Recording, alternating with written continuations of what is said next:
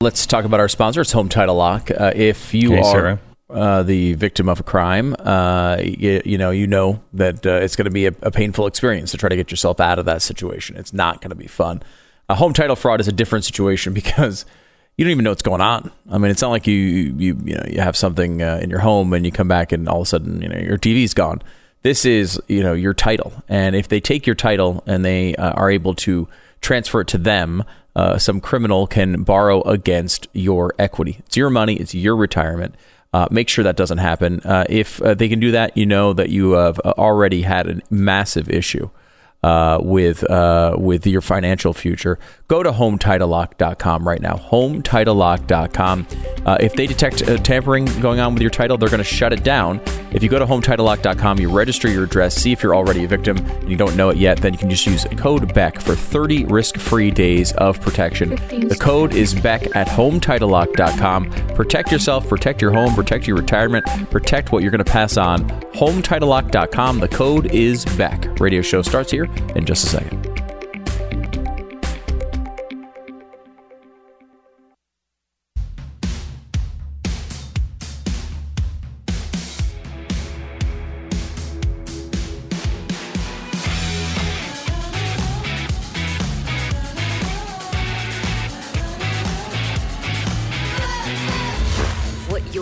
To hear is the fusion of entertainment and enlightenment. This is the Glenn Beck Program. There is something that is so unbelievably clear and evil and just not American that is happening in Louisville right now. It's a demand letter from BLM activists to the businesses. And they're talking about the repercussions of non-compliance. And they are telling the businesses in Louisville, BLM is, that if they don't comply and they don't put statements of compliance on their windows clearly to be seen, they will be boycotted and they might even experience some real trouble there. This has happened before. And if you want to know where we're going, I need to show you where we've been in 60 seconds. This is the Glenn Beck Program. So have you ever thrown a dart at a map and checked where it landed and then just hopped in your car and, taken off to parts unknown and like, that's where I want to go? Have you ever thrown a dart and missed the map and hit your spouse and then quickly hopped into your car and taken off for parts unknown? Because that one is probably more. The common denominator here is your car.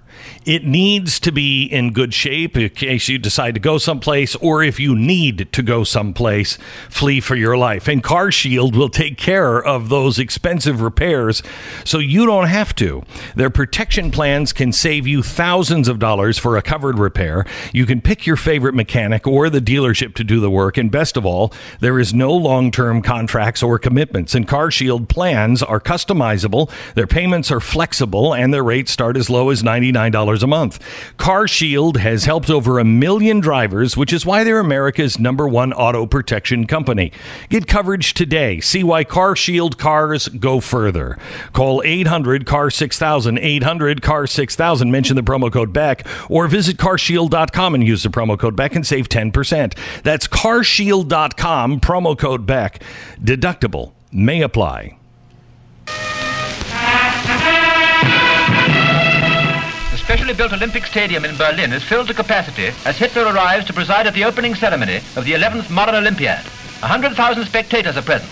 They see the charming incident of the presentation of a bouquet to the Führer by a little girl who meets him on his way to his box. They see the great parade of athletes from all over the world. The British standard being carried by Jack Beresford. Following its practice at previous Olympic meetings, the team salutes not with the outstretched hand, but with the eyes right of British tradition. Past Hitler, the 53 teams march, a contingent from India, picturesque in their turbans, and from the other side of the world, the Australian team. All the finest athletes on earth are here to battle for the highest honors in the world of sport. The solemn Olympic oath is taken by a German, Rudolf Ismayer, on behalf of the 5,000 competitors and officials. Then declares the games open. Der 11. Olympiade neuer Zeitrechnung als eröffnet. About 30,000 carrier pigeons are released. They are the doves of peace, symbolizing the comradeship that exists among all nations in the athletic arena. But most impressive incident in an impressive day is the arrival of the last of 3,000 runners who have brought the sacred flame 1,800 miles through 7 different countries from Greece. A stalwart, fair-haired German carries the torch to the brazier and lights the fire.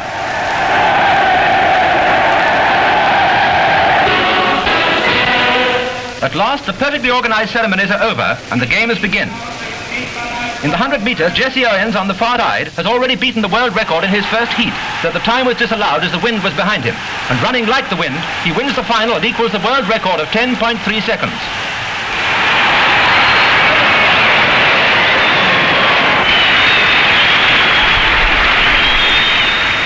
There's a big field in the 10,000 meters with a fast pace set by Murakoso of Japan, who leads most of the way. When Jesse Owens won, he won 4 gold medals. It was a finger in the eye at German superiority. It was very controversial on whether he was going to go or not. The country was split. Hitler snubbed Jesse Owens, but so did FDR. When Jesse Owens returned, he never got a telegram, never got invited to the White House, never got a handshake from Hitler or FDR. Jesse Owens always found that interesting. Ford finally welcomed him to the White House and gave him a Congressional Medal or Presidential Medal of Honor. This is the Olympic torch that was carried in the 1936 Olympics. It had a stick or a candle, if you will, in it at the top that kept the torch flame alive. It had been carried from Greece and taken to the stadium. It was carried by many people. One of them was a Jew. The guy who ran with this torch in Austria was a Jew. And he was proud to carry it. When asked later in life, he said, because I think sports, listen to this, I think sports is the one thing that should never become political. Today's the anniversary of this Olympiad, the Nazi Olympics, as they have become known, and the winning of the gold medals by Jesse Owens. I bring it up because the parallels are astounding. Everything had become political in Germany. Everything. Hitler wanted to make everything political. The Olympic Games were not about anything but propaganda and policy. And you either towed the line or you were out. But this was something that the Germans had become used to. In 1933, when Hitler first took over, there were only about 20% of the population had a radio. But they knew this newfangled device would play a great role in propaganda. It could move people. It was new, in fact, newer than our social media is now. It took the Nazis until 1936 before they could get 80% of the population on radio. But they did some amazing things on radio. They knew that if they could control the minds of people through radio, if they could present their facts on radio, they would be able to control the German population. And they started with the youth. There were the brown shirts. These were the members of the Nazi Party that were the actual enforcers. And they were the ones who really came in first. And one of the guys that was instrumental, at least on radio, was a guy who was 28 years old. And At 28 years old, Karl Kaufmann was too young to have fought in World War I, so he didn't really remember what the country was like before World War I, like so many can't remember what the country was like before 9/11. But he saw the restoration or the reset of Germany as something that would be good, and he became a national socialist. And he was given his own radio program. It was relatively new. It was an expensive medium. And this is him in one of his first broadcasts.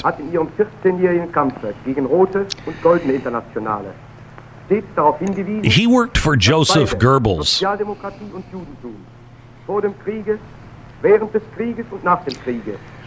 His most famous broadcast, because he was the so-called leader of the generation of war youths, those who were under 30. At 28 years old, he gets on and he begins to decry the foreign news media. See, Germany by this time had controlled all of the media. Hitler was in charge of everything.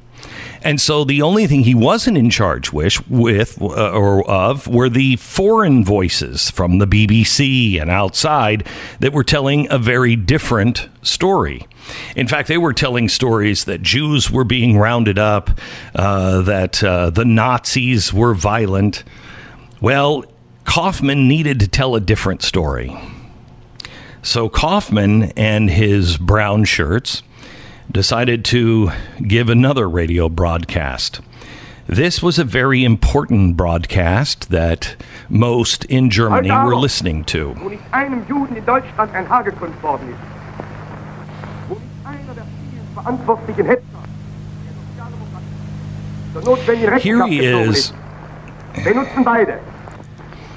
Here he is talking about how the foreign news media is lying to you. He's saying that the foreign news media is telling you that the Germans are hurting Jews, but that's not true, because Germany is a peaceful country. Remember, the Olympics, it was the summer of peace.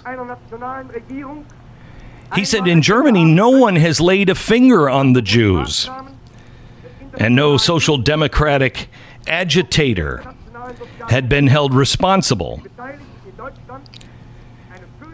He blames all of this on the foreign media, who strangely is controlled by Jews. And then, in the most incredible part of this broadcast, he begins to speak for equality. He says what Germany really seeks with the Jews is equality. Equality between the Germans and Jews, because the Germans have been oppressed by the Jew, because the Jew has taken over everything, and everything they think about Germany is a lie, because the Jews have taught it in school. The Jews have been running the bank. The Jews have been running the government. And that's when he calls for national action. National action, where he asks everyone to boycott those stores that are run by Jews or anyone who doesn't support the Nazi party. Does any of this sound familiar? Give me 60 seconds and I'll make sure you really understand the parallels. Out of a story from Louisville, Kentucky. In 60 seconds. All right, let me tell you about Raycon's. Oh my gosh, did I cough? COVID. Raycon's newest model of earbuds is the best. They're the everyday E25 earbuds. Now, they have 6 hours of playtime. And the reason why they have 6 hours of playtime is they wanted to make sure you could fly coast to coast and not have to worry about charging your earbuds. So you can fly coast to coast and not worry about your earbuds at all. And they have 6 hours of playtime. Then you just pop them back into the recharger. You can charge them over and over again before you even have to plug it in. Seamless Bluetooth pairing, more bass, more compact design. They're loud. The thing I don't like about earbuds is you can never get them loud enough because, I mean, I've been wearing earphones for my whole life. These are really, really loud. They sound good, and they have a noise isolating fit. So you don't hear, you know, people saying, "What are you doing?" I don't know who sounds like that, but anyway, they're half the price. This is the best thing. They're half the price of the leading high-end quality earbuds, and they're just as good or better than the leading competitors. They're stylish, they're discreet, and they have a one-size-fits-all fitting system, so you're not going to be losing them out of your ears. Get 15% off your order right now at buyraycon.com/Beck. These are the earbuds that I use. I have the Apple EarPods, and I hate them. I think they're uncomfortable, and they're always falling out of my head.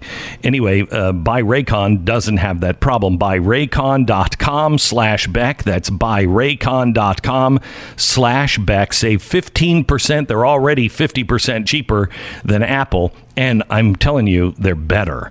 It's buyraycon.com/Beck. 10-second station ID.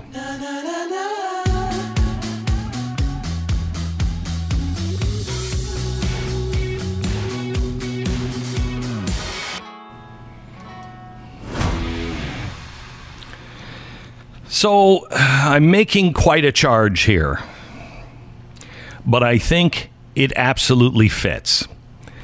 We now have details about a letter that has been sent from activists of BLM to businesses and nonprofits in the East Market District of downtown Louisville.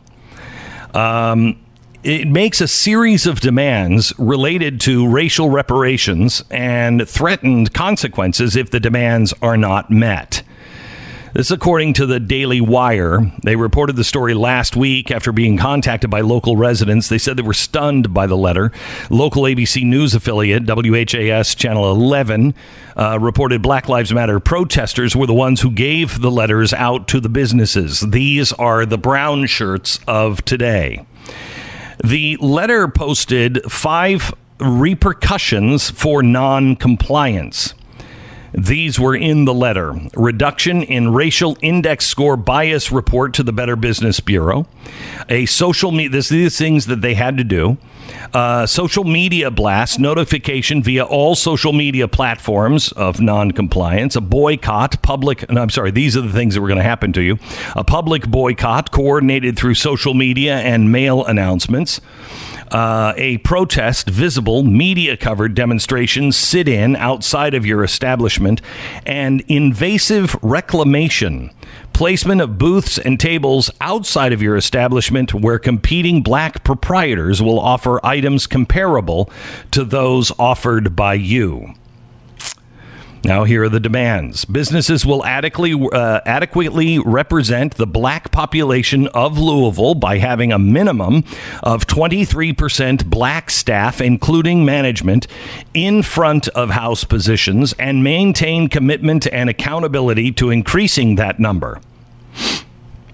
Retail locations will include a minimum of 23% inventory of black retailers, or make recurring monthly donation of 1.5% of net sales to black local organizations.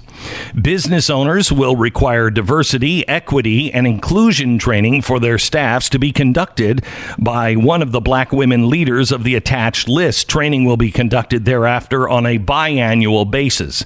Customize your own or display one of the attached written statements in a viable location within your business to increase awareness and show support for the reparations movement.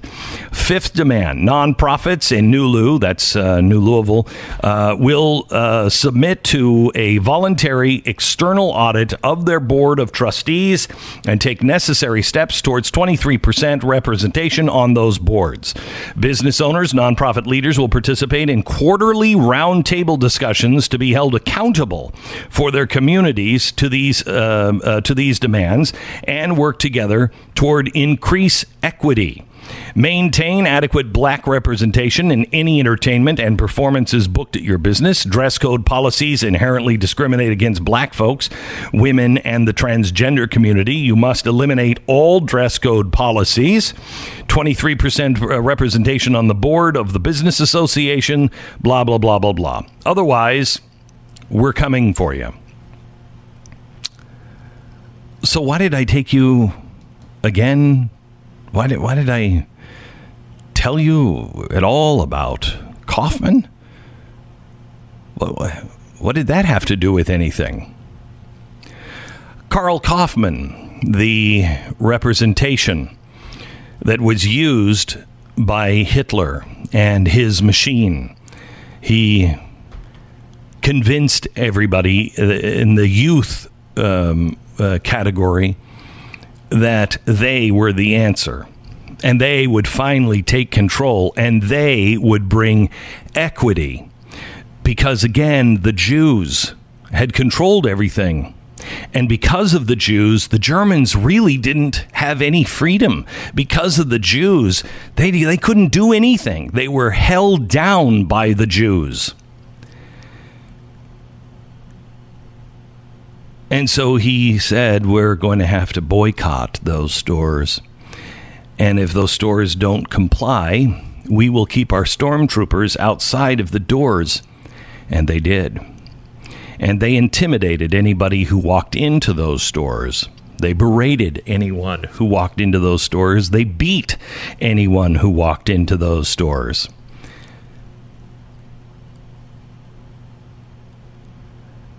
I told you once that if America goes dark, we'll become the darkest nation ever in the history of the world.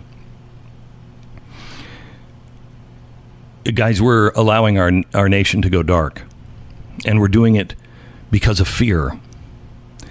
Everybody knows this is wrong, but who's going to stand up against it? Everyone knows this is wrong.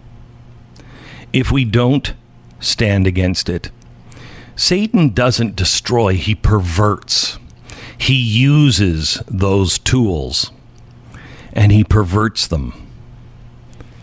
We will repeat the errors, but we will do it. We will do it like the world has never seen. This must stop. It's the same story, just different players.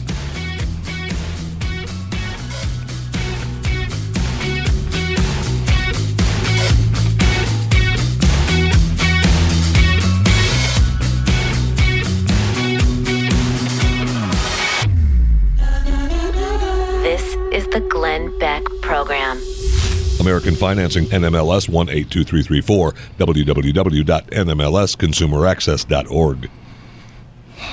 Mortgage rates are now the lowest the industry has seen in over 45 years. Percentage rates are in the 3% range right now. They're headed to the 2% range.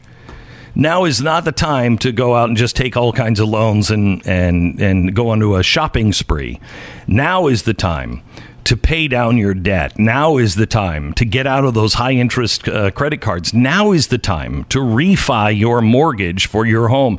Consolidate the loan and get into the 3% range. You can save hundreds, if not thousands of dollars, and thousands and thousands of Americans within the sound of my voice right now are doing that.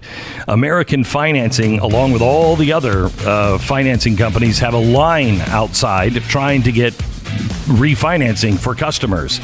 Please don't get too far back in that line. Take advantage of it right now. Go to AmericanFinancing.net, AmericanFinancing.net, 800-906-2440. And you can go to RadioVote.com right now. Vote for Glenn to be in the Radio Hall of Fame. It's the last week for it. RadioVote.com.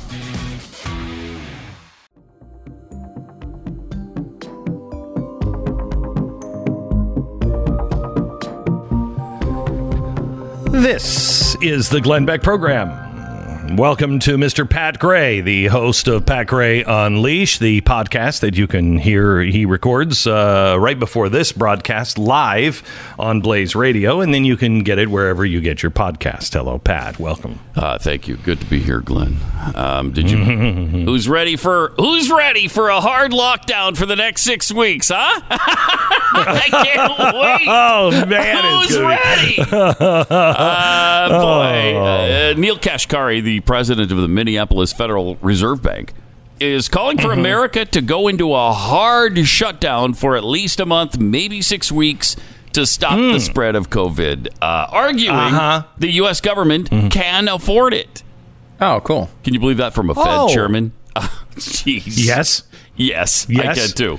This was the Fed's idea. Remember, the Fed is the one that walked in to the Oval Office and said, Mr. President, here's how we do it.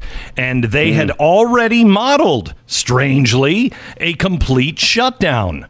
Wow. And they said, we'll have a V-shaped recovery. It will be great. Of course, the V-shaped recovery has not happened, but they're saying that's because of the president. He just didn't do it right. So now Mr. Kashkari says we got to really shut it down. Yeah, for six more weeks. Shut everything down. Total lockdown of restaurants and bars and movie theaters and any non-essential business. Absolutely everything. And then once we get that case count down so that we our testing can take over, as well as our contact tracing, that will actually be enough to control it afterwards. So just one more hard lockdown for a month and a half, okay? Mm-hmm. Just to finish off any of the businesses that are still open, we'll just finish those off, right. And then we'll just start a whole new thing in 6 weeks.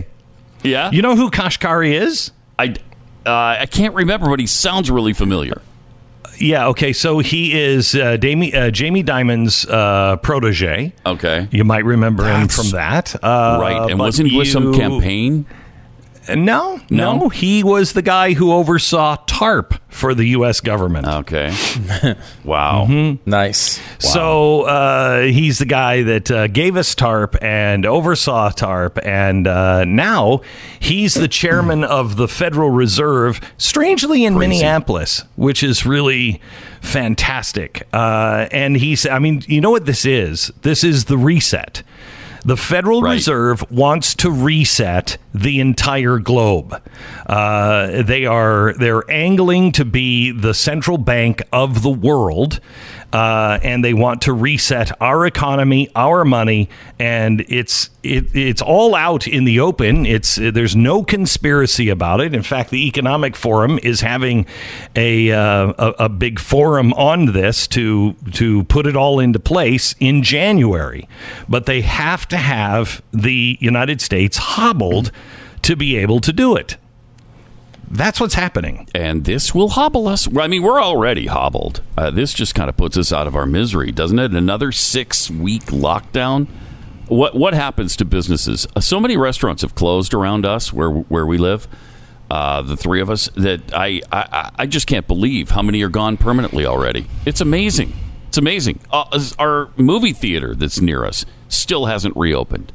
I mean, I don't know how you survive after 5 months or 6 months of zero income. You don't. I don't know how that happens. You don't. Yeah, you don't. Right. Yeah. I mean, you don't. You're seeing now a lot of these businesses that at the beginning were able to weather, the storm. Mm-hmm. I mean, I don't know about you guys, but like I have, an Instagram account where I just, I basically follow a lot of like local businesses and restaurants and little places that we go. And just every day you turn the thing on, there's another one saying and like, we tried really hard. We lasted 4 months, but this is it. We're shutting our doors in a week. Yeah. It's really freaking depressing. It's terrible. Yeah. Mm-hmm. Because, I mean, how long can you stay open when you're just doing takeout? Even if they allow you to be open.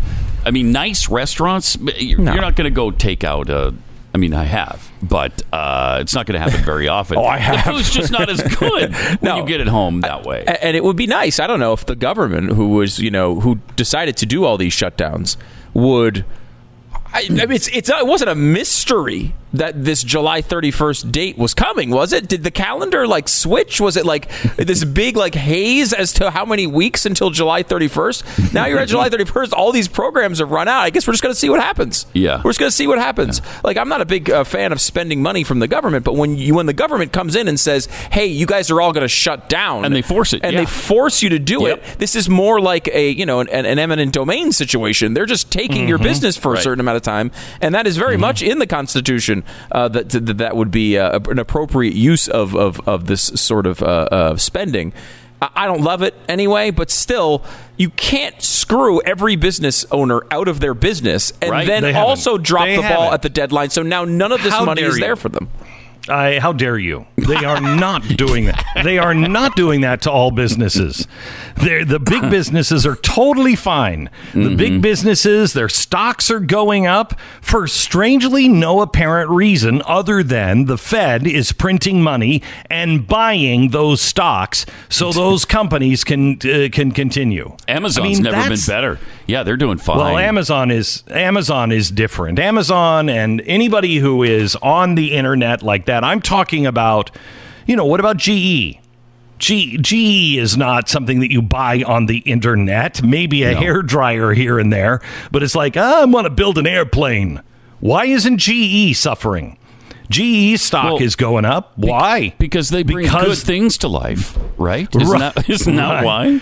Right, said Dr. Frankenstein. The Fed is buying the stock market. The Fed is bailing all of these people out. They are they're bribing them, basically. They're bribing them. Look, you are going to survive. Just play ball with us. You'll survive. And they're picking the winners and the losers. It's obscene. What is happening right now? It's absolutely obscene. And the ones who are going to pay the biggest price are us. This is going to go down as the largest theft in the history of planet Earth. They have taken these small businesses, taken their livelihoods away, taken their wealth away. They have nothing left. Nothing left. And are they getting the loans? No. Is the Fed opening up the coffers and making sure that they're fully financed? No. Nope. Do you guys see the Yelp report that they put out about the restaurants? No. In June, they put out a report said that 41% of the restaurants on Yelp that were temporarily closed are going to be permanent closures. 41%. I believe it. This month, it's up to 55%.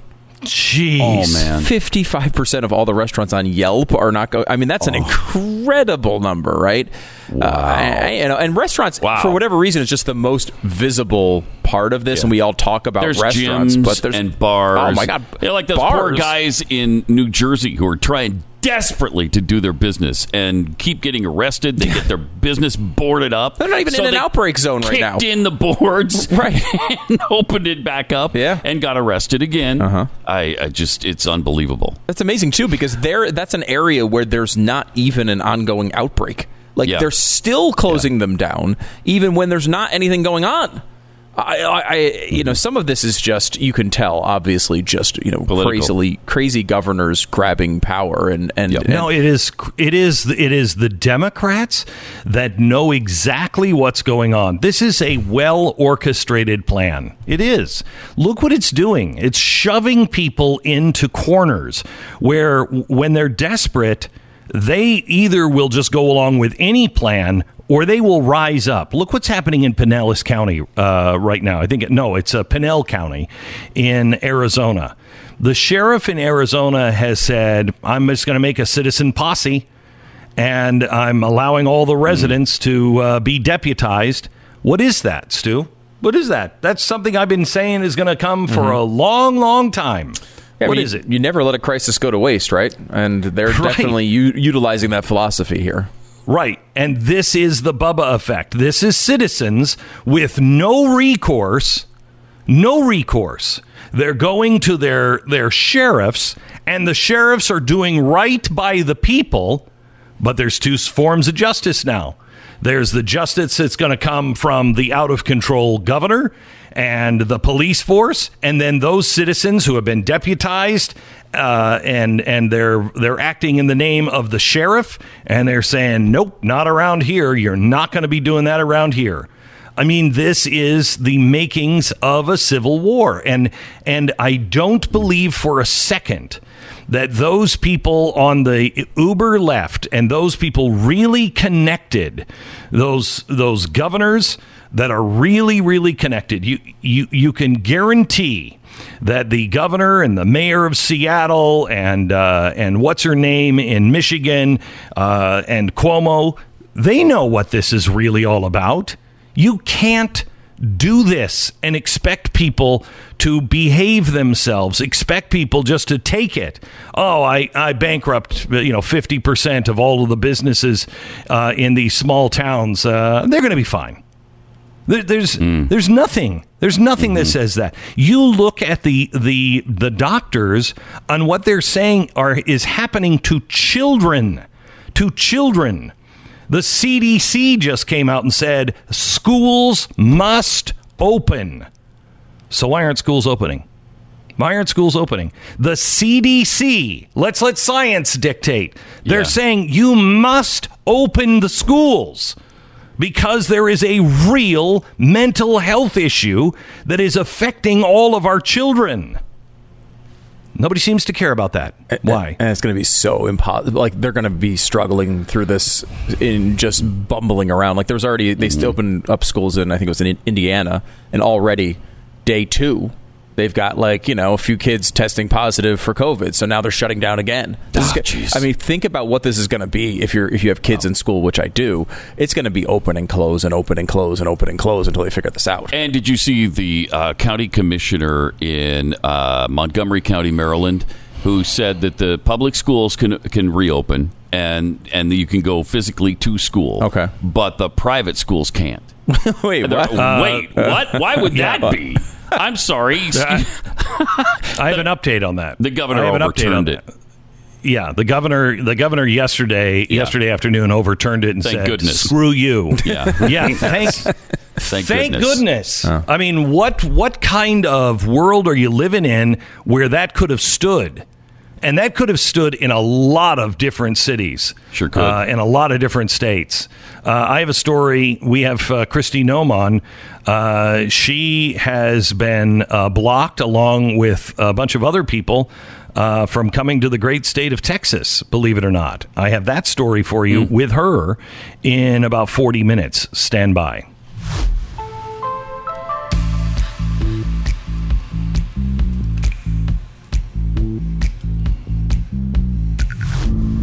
All right, I want to talk to you about MyPillow. Mike Lindell at MyPillow has just made something brand new that I think you're going to love. It is a mattress topper. It's made with 3 layers that provide superior support, evenly distribute your weight, and regulates the temperature throughout the night. I'm telling you, regulating the temperature is the secret to good sleep. Yes. 4 corner straps. They hold your topper in place. All covered with a durable, soft as silk fiber, zips right off, completely machine washable, completely machine dryable. Your bed, if it is uncomfortable before you get a new mattress, please try the MyPillow mattress topper instead.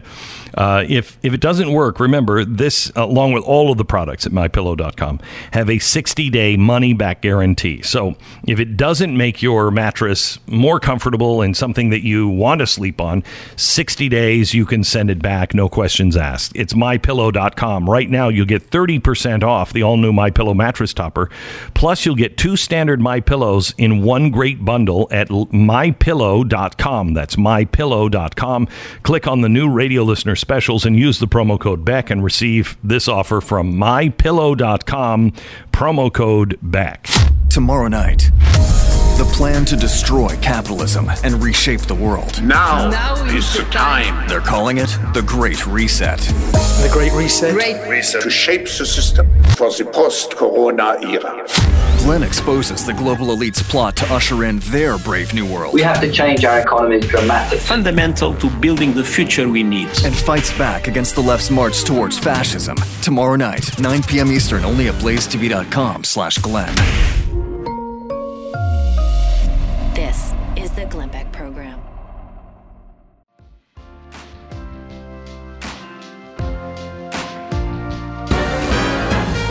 And the winner is Glenn Beck! Wait a minute. Who would nominate Glenn Beck to be inducted into the Radio Hall of Fame? Hello and welcome to the Glenn Beck Program. Oh, yeah. I mean, this guy? Oh, my God. Just trying to be a little more accessible to my peeps. Really? Glenn Beck? And in other news. Well, if you think Glenn Beck should be inducted into the Radio Hall of Fame, go to RadioVote.com. This guy's brilliant. Yeah, I think that last statement is true. Sean Hannity is coming up in just a few minutes. Oh, stand by. Sean Hannity, he's got a new book out, Live Free or Die. Yep, also, what in 10 years. Interesting thing about Sean Hannity, he's in the Radio Hall of Fame. In fact, made it in on his first ballot, I believe. Had no problem getting in right away when he was nominated. Just went, you know, just kind of went right in. It was almost like a foregone conclusion that he was going to get in. A little different than your situation. Your what is it, attempt 12, 13, something like that. And so far, no luck, unfortunately for you. And, you know, today's the anniversary of Jesse Owens winning 4 gold medals and setting, I think, 3 world records, one of which wasn't beaten until 1960. But he didn't get the Presidential Medal of Freedom until 1976. So you're comparing yourself into this story of in some way? Because it's hard to detect what way you could possibly be. I'm not saying that, but I'm just saying sometimes it takes a little longer for some people, and then some people don't ever get in. But he's still thanks for bringing that up. He's still got a gold medal at the Olympics. I don't know if you know that. Thank you, Stu. Thank you for that. Sean Hannity, a member of the Radio Hall of Fame, does join us next. His new book, already number 1, Live Free or Die, America and the World on the Brink. He's joining us next. First, let me tell you about realestateagentsitrust.com. If you're looking to sell your house, now is the time to sell your house. And you got to have the right real estate agent. Now, you want a Hall of Fame, as always. This is like a Hall of Fame for real estate agents right here. Realestateagentsitrust.com. I don't know what you're setting up, but I don't like it, Stu. No, I'm just saying these people have already been inducted into the Real Estate Agent Hall of Fame.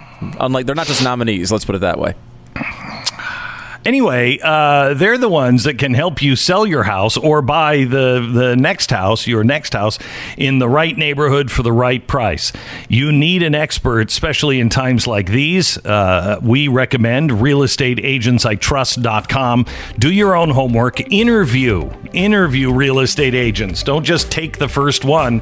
That we're going to send you what we think are the best real estate agents in your area, but I want you to do your own homework and feel right about it. You're smart enough to figure it out. It's realestateagentsitrust.com. That's realestateagentsitrust.com. Mr. Sean Hannity is coming up.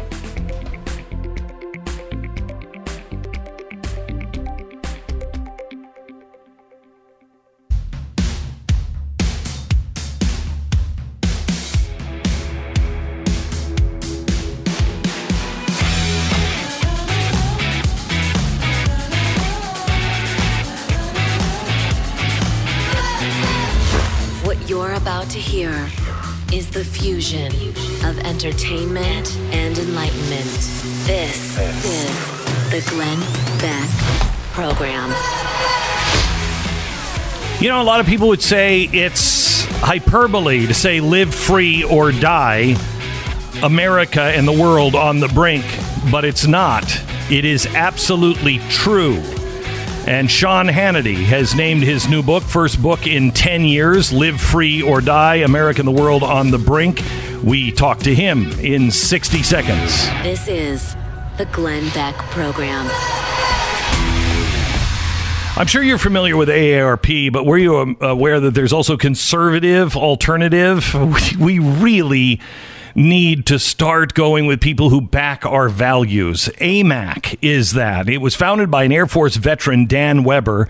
And when you go with AMAC, you're getting true value for your membership. Things like discounts on your car insurance, hotels, roadside assistance, dental plans, even cell phone service options that you might not otherwise have, and many more benefits to make your life easier and save you money. But here's the kicker. On top of all of that, AMAC represents courage, faith, and reasoning. All good things that we need right now. Things like individual liberty, free speech, freedom of religion, the Second Amendment, the sanctity of life. Wouldn't you rather belong to an organization that fights for your values, these values, and stands up for your God-given freedoms? Stand with AMAC as they fight the good fight by becoming a member today. The benefits are great, but the cause is greater. Join right now at amac.us/Beck. That's amac.us/Beck. AMAC. Better. Better for you. Better for America.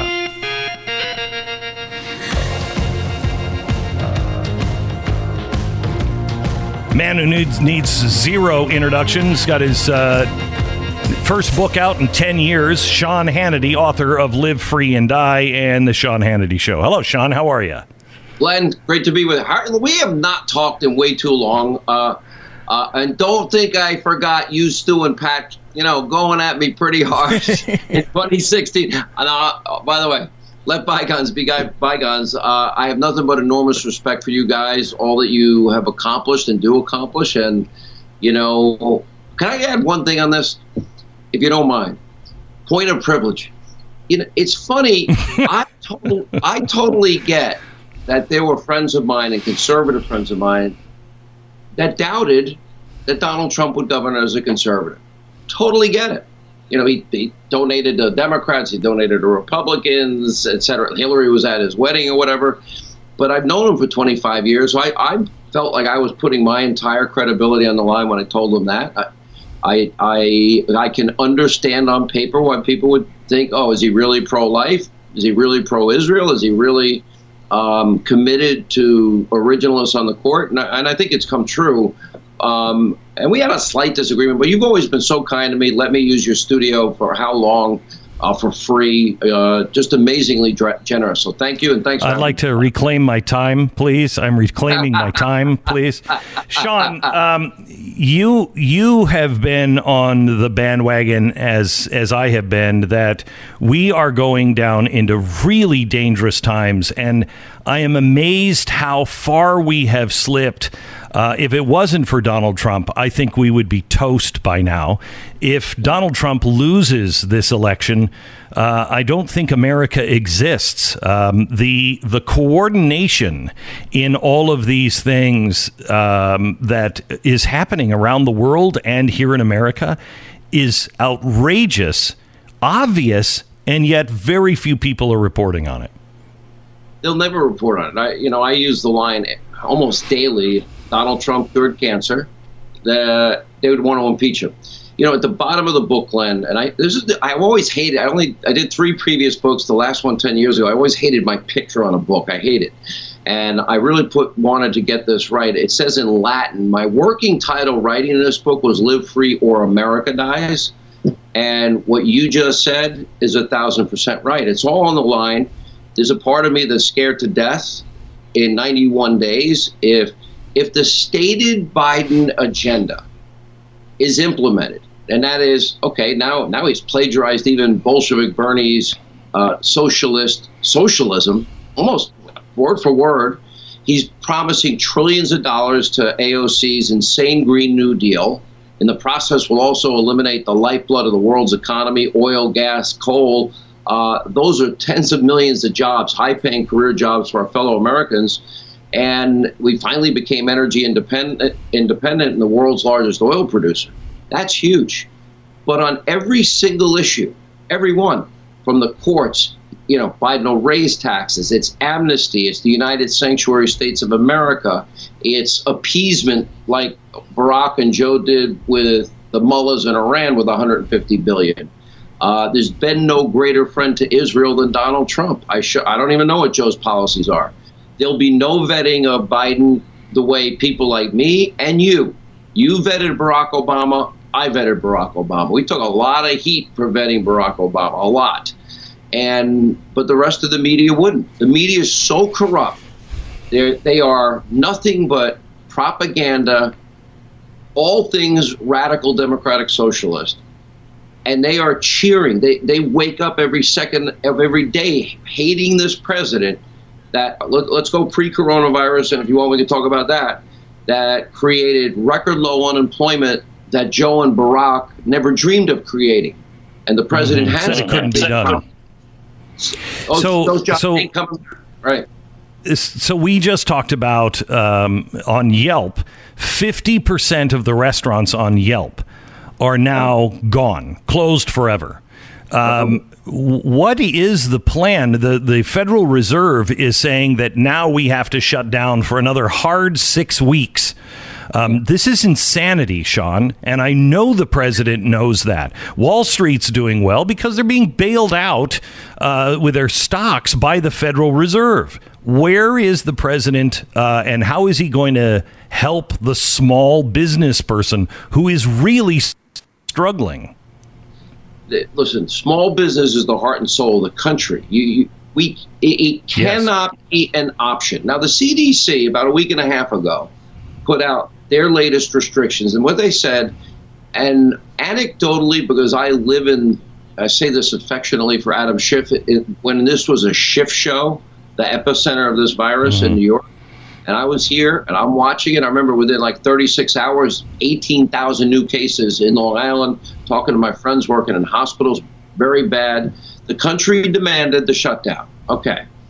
Nobody knew what we were dealing with. Everybody got everything wrong. The experts got it wrong. The models were wrong. And so based on the little we knew, because China lied to the world, this all could have been prevented, which drives me insane. I'm so angry. But to go to a shutdown would be a disaster. Now, we've learned certain things. We've learned, like, for example, what DeSantis did, and he's getting hammered because they have this second wave down there. But he went in immediately and mobilized every single agency in the state of Florida, and they protected the people in the villages, every nursing home, every long-term care facility. If you look at Florida or Texas, their total death toll doesn't match just one of the worst days in New York, because we learned we've got to protect the elderly, compromised immune systems, those that have underlying conditions. Okay, so the question is about the economy. Now, if you can't shut it down, the CDC says if you wear masks 4 to 6 weeks, we will eradicate the virus. I've been an early mask advocate because anecdotally, Glenn, I was going out every week, once or twice a week, to my local grocery store, my drugstore. Every single week, I'd see the same people. They were all in masks. They had the plastic at the cashier, although I do my own checkout. And I got to be friends with this one kid. Who stocked the shelves every week. Now, remember this, too. If the economy ever shut down and farmers didn't farm, packers didn't pack, and truckers didn't truck, and guys like this young kid, Robert, I put him on my radio show because I'd see him every week like everybody else in that store. And every week I'd say, has anyone gotten this virus? The answer was no. I'm like, okay, same with my local drugstore. I have two, actually, Rite Aid and CVS.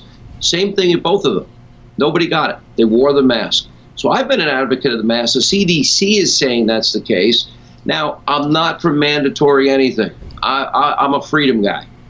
But for me, I choose, and I've said this, I choose to wear it because my parents are long gone, my grandparents are long gone. But if I ever got it, I wouldn't want to get somebody else's parents or grandparents sick. And the other thing, selfishly, Glenn, I want to go to a baseball game. I want to go to a football game. I want life to return to normal. And we can do it. You have temperature checks when you walk in. They actually have these turnstiles, Glenn, where you can walk through. It takes everybody's temperature in record time. Have a high temperature. You can't come in today. Here's a ticket for another day. Here, we just cash this in. So for restaurants, it's harder. I'm a little worried. I have not gotten a definitive answer about whether or not if this can get in air conditioning systems. If we do that, coupled with, and again, this is going to be a short period of time that Americans, I would ask them voluntarily to do it, because we've made so much progress with therapeutics. You have Moderna, you have AstraZeneca. We're now in final phase trials of a vaccine. And then, by the way, there may be people that don't want to take it. Nobody should get forced to take that. They don't want to take it. They shouldn't have to. But the fact that we've been able to break down the sequence of the virus in like 6 weeks and could have a potential vaccine in 9 months, would be mind-blowing, a mind-blowing historical breakthrough of monumental proportions, because this is the worst pandemic since 1918. So that would help. Now, can we get all of those businesses back and up and running again? I doubt it. You know, you talk. My father was a waiter on weekends, you know, trying to send me and my sisters to Catholic schools. I stay in touch. I only go to like 4 restaurants, and I'm best friends with all the guys. I've gotten to know them all. I've stayed in touch with all of them throughout the pandemic. Tried to help them. Just mention their names on air. My security guy goes, "Are you stupid?" And I said, "I care more about my friends. I'm not worried about people knowing I go to my favorite restaurants." So it's tough. They've adapted. Every single restaurant now is an outdoor seating, usually in Long Island, for example. They also take out, drive up, take out. That has been booming. And I urge people, you know what, even though you can't go out to your favorite restaurant, just go, you know, go anyway. Go pick up food, support your local community, your local business, so that they're there for you. And I think it's going to be therapeutics. I think it's going to be a little bit of a discipline by the American people. I do like masks, social distancing. You don't want to get somebody's mom or grandma sick. And I think we're over this, you know, sometime in the fall, my guess. I feel pretty certain, very optimistic about that. And that would be American goodness, greatness, and innovation and ingenuity, you know, at its best. That's what we love about freedom, Glenn. That's what Pat and Stu love about freedom. Okay. Let me take a quick break. I'm getting my voice back, please. Mix minus. We'll take a quick break and come back. And I want to ask you, in the book, you lay out the case really well of what happened with the impeachment, et cetera, et cetera. And I just want to know, do you think anyone is going to actually go to jail? Are we going to see movement on this? We keep hearing that movement is coming, and then nothing. And I feel as though the president really needs to clean things out of the deep state and do a deep cleaning. And I'm wondering if you think it's coming. We're talking to Sean Hannity. The name of his book, Live Free or Die, the first book from Sean in 10 years. We continue in just a minute. First, let me tell you about RECTEQ. When you think about food that's hot off the grill, a nice thick steak, marbled, big juicy burger, lined both sides with grill marks, flames shoot up all around it, the fat sizzles. I mean, I'm one of the weird people that like that. I mean, I know most just think about, oh, vegetables, you know, maybe some tofu, whatever. Smart grill technology will help you be a master griller from RecTech. RecTech allows you to control the cooking of your food from an app at the touch of a button. The app is on your phone, so you're in the air conditioning and you can know exactly what's happening with your grill and the food. It does all of the work. I've been using mine now for months now, and I haven't burnt anything. And I always burn anything I grill. Follow RecTech on all social media. Sign up for their newsletter and check out the best made grill that is built here in America. It's RecTech, RECTEQ. That's Q with at the end of it. It's RecTech with a Q.com. RECTEQ.com. 10-second station ID.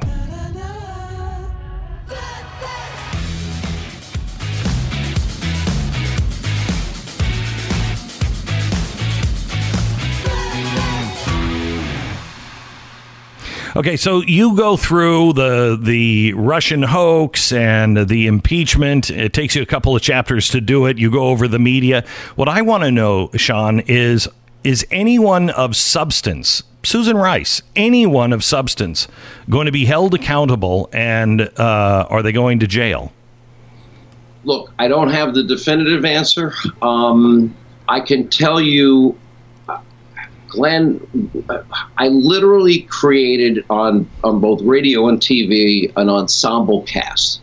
And I remember the first story we did, it was about surveillance, unmasking, leaking raw intelligence. The first show we did with John Solomon, Sarah Carter, was in March of 2017. Mm-hmm. And I remember we were together. And I said to them, guys, there's so much more to this. Unpeel every layer of the onion. Let's get to the bottom of this. I spent well over 3 years. Now, the mob and the media, They were pushing their conspiracy theory, Russia hoax, which we now know. House Intelligence Committee, those interviews with all those Obama people, guess what? We had no evidence. No evidence, no evidence. Page and Strzok texted each other. They had no evidence. Comey knew. Now, my fear, Glenn, this is an important point, is that we watched all these other guys go to jail for process crimes. You watch what happened to Manafort, pre-dawn raid. You saw what happened to this kid, Papadopoulos, Roger Stone. Do we really need pre-dawn raid, 29 guys, tactical gear, frogmen, with CNN cameras that just happen to be there, just so happen to show up at the right time. Do we really need that? No. Well, if you look at the Inspector General's report, well, there have been referrals for people like Comey and McCabe and others for the exact same process crime that Roger Stone, they want to put in jail for till he died. And what's at stake, and this is what's critical here, and why Durham, that we've got to get to where you're saying, or we might as well shred our Constitution, which I know you love and revere, as I do, and take the rule of law and take equal application of our laws, and it's gone.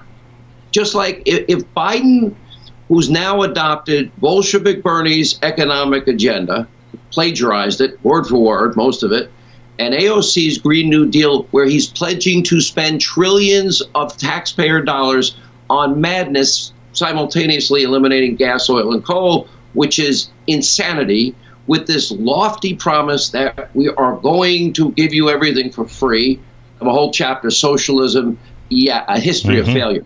So my answer to you is, the only thing I can tell you is it took forever to get the Horowitz Inspector General report, but it was damning. And it confirmed all the work me, my ensemble cast, I know you were covering a lot of this, had been able to unfold. We worked hard. Now, he didn't have the power to convene a grand jury or indict. John Durham does. Listening to Bill Barr, the Attorney General, he at one point said, this isn't about a report. He goes, no, this is a criminal investigation. It is incontrovertible. The evidence is overwhelming right now. We could start with Hillary. She violated 18 U.S.C. 793, the Espionage Act. I can promise you, Glenn Beck, that if you ever had subpoenaed emails and you decided to delete them and then bust up or clean your hard drive with something I had never heard of, the world knows now, bleach bit and break up your devices, Glenn Beck, I would probably go visit you in a prison somewhere with a cake and a file in it to get you out of jail so I can sneak you out. But that would be real. Now, if you or I or anybody in the vast audience that you have and that you reach every day, if any of them ever went into a courtroom, I wouldn't even go into Judge Judy's courtroom, and you know you were warned, you were told, they were told in August of 2016 numerous times that the dirty dossier, which we now know even the New York Times finally admitted, Russian disinformation from the beginning. We did have Russian interference. They were trying to help Hillary in that case. Okay, you take information that is unverifiable, now debunked completely, total lie, says on the top of a FISA warrant, verified, and then you go before a court and you are told that that don't trust Christopher Steele, that it's not been verified, that Hillary paid for it, and as McCabe said, the deputy FBI director, without that dirty dossier, you do not get those FISA applications to take away Carter Page's civil liberties and constitutional rights. But even more sinister, to spy on a presidential candidate, Glenn Beck. This is the United beep, beep States of America. Seriously? We're going to spy on presidential candidates? We're going to abuse, and again, the 1% abuse power, and then it's transition team. Then we're going to spy deep into the Trump presidency. The evidence is overwhelming and incontrovertible now.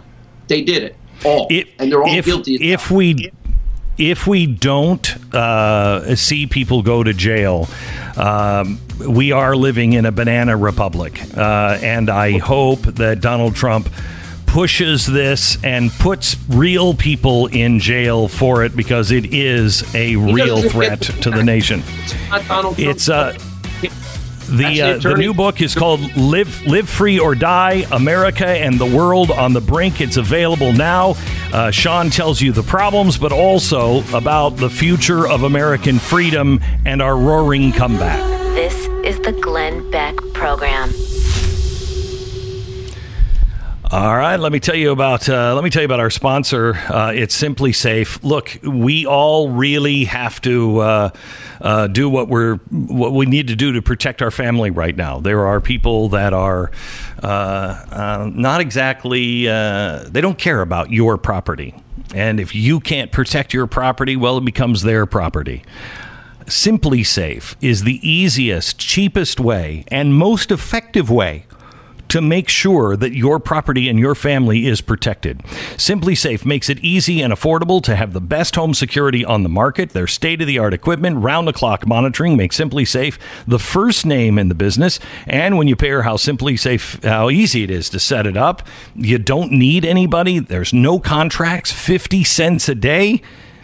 You've got a no-brainer. It's SimpliSafe. Go to simplysafebeck.com right now. Get a free HD security camera. That's simplysafebeck.com.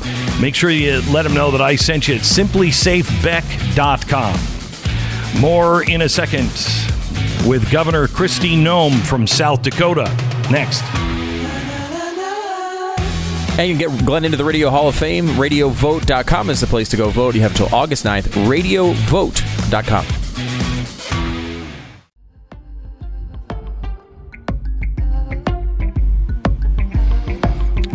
This is the Glenn Beck Program.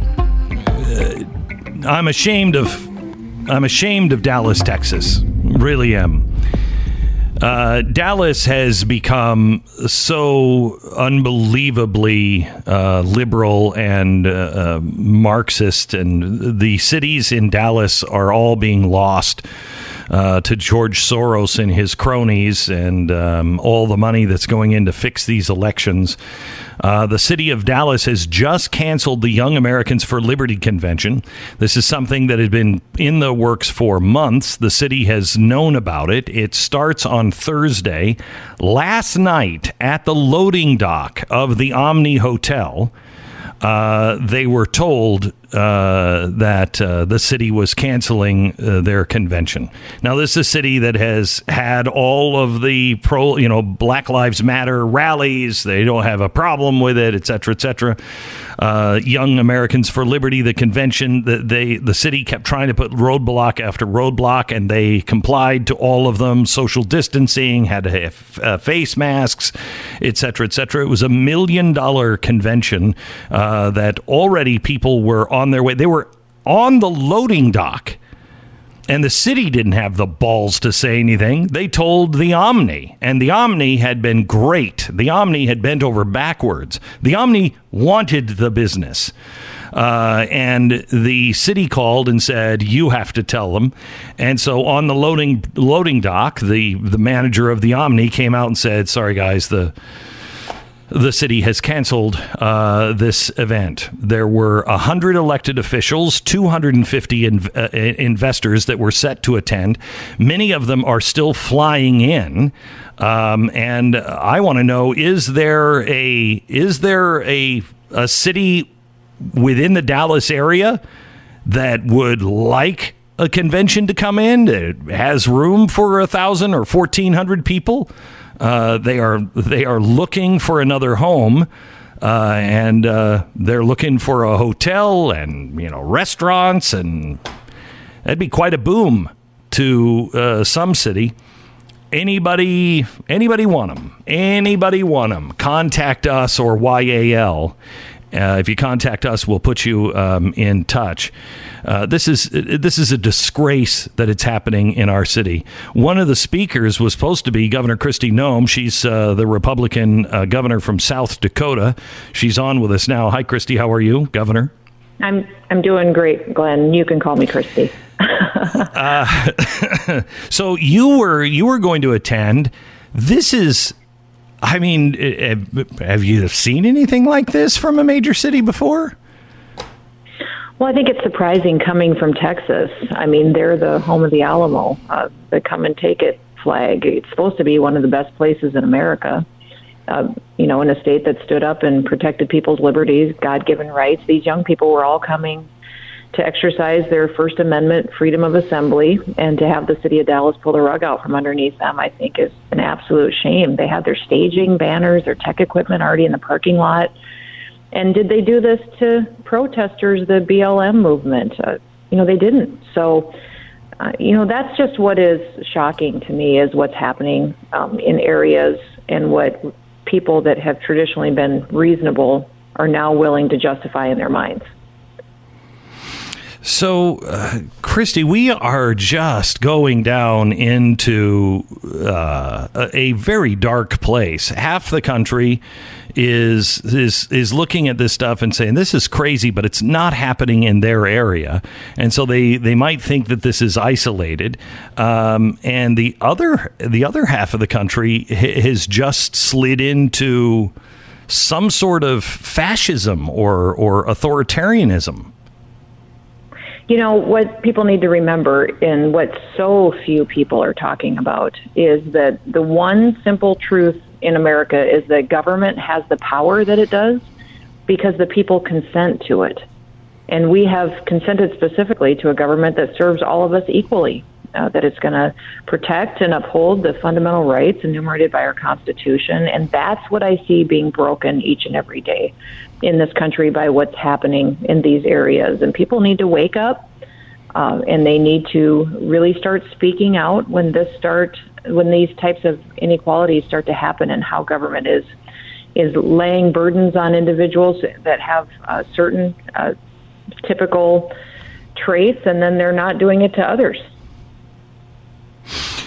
The governor of, I think it's Maryland, just called BS on this, but as of yesterday, before he ruled on this, the state of Maryland was going to open public schools back up, but close all private schools, which is directly what the teachers' unions are asking for. They want a moratorium on all private schools, on all religious schools, and all charter schools. Just the public schools would be coming back.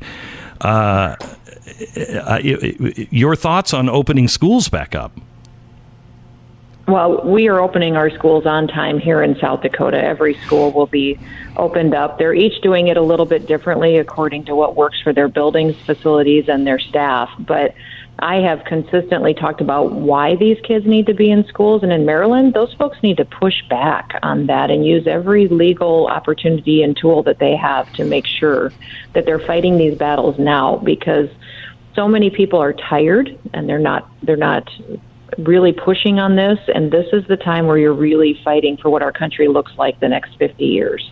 But in South Dakota, we have talked about why these kids need to be in school. They've only accomplished about 70% of their learning potential in reading because outside of the classroom. So we know we've lost 30% proficiency there. In math, it's over half that isn't being garnered. So our kids, while we have to capitalize on their opportunities to learn when they're young, are missing out on that, and we're detrimentally impacting them for the rest of their lives. And then I've got, in some school districts, up to 30% of the students that we don't know where they are. They simply don't have a simple or a stable home life. They don't have parents that are doing their jobs. And we hate the fact that the school has to play this role in kids' lives, but the reality is that they do. We don't know if they're being fed. We don't know if they're being neglected. And when those kids come into that building and those teachers lay eyes on them, many times that is when we find out a situation that's going on at home that needs to be addressed, or intervention needs to happen. So when that is happening in South Dakota in some of our school districts, we know it's happening across the country. And for the sake of those kids that are the most vulnerable, get them into a school to where other people can see what the quality of their life has been like, and help them reach their potential and intervene if they need it. I'm really torn about my kids going back to school. I want my kids to go back into school. They really need it. They were homeschooled for a long time, but they're both in high school, and it's time for them to be with their peers, and they enjoy it, and they're having a heck of a time with struggling through what is going on now. However, I'm also very aware that the 1619 project is coming into schools. I know who the teachers' unions are. I know that. I mean, it's almost a lose-lose in many ways. Are you doing anything to make sure that real history is being taught and not all this social justice, Black Lives Matter bullcrap? Well, if I may say that. No, that's totally fine. We brought a bill, my first session I was governor, to put more civics in the classroom. I started pushing it as soon as I was governor. It was shocking to me because my Republican legislature rejected it. But I'm going to continue to push to make sure that we get this type of history. And maybe this type of situation will educate folks on how important it is that we know our history so we aren't doomed to repeat it. But we don't have to look far to find out how we're breaking our system here in this country right now by allowing these leaders to overstep the authorities that they have in a time of crisis and take away our freedoms and liberties. So the more we talk about it, the more we educate our kids, the more we can ensure that we keep America special. It's amazing to me, even though the Republicans have the Senate and the White House, how much control still is being held by the extremists who really want to just take our country apart. And I don't think most people even know where to turn at this point. You have the Federal Reserve, the chair in Minnesota, now saying that we need a hard lockdown of another 6 weeks at least. We have businesses all over the country. 50% of small businesses are just not making it. They're not going to make it. I mean, this isn't what we bargained for. This is not what we agreed to. Do you see an end to this? Well, a couple of things, Glenn. Don't get me started on the dysfunction in D.C. I spent 8 years out there in Congress, and what would fix that place would be rules, process. I mean, they have broken the system so poorly that's why we're in the situation that we have. You know, in South Dakota here, if I have a bill, it's going to automatically get a hearing. Doesn't matter what the bill's on, it's going to get a hearing. If it passes, 3 days later, it's going to be on the floor for a vote. If it passes the House, the Senate has to take it up and debate it in a committee and put it through the process. And then if it gets passed by the House and the Senate, then it's on my desk. That kind of process in D.C. would fix 90% of what's wrong with this country, because these guys have figured out a system and set up rules committees where they can change the rules every single day. Every bill can be voted on a different rule. And they can completely ignore pieces of legislation that the other body is doing. And they do it to keep from making tough votes. So if they just had to deal with the reality of the ideas that are there and have hearings on them, that would fix a lot of this. The second part of that is get rid of the TVs.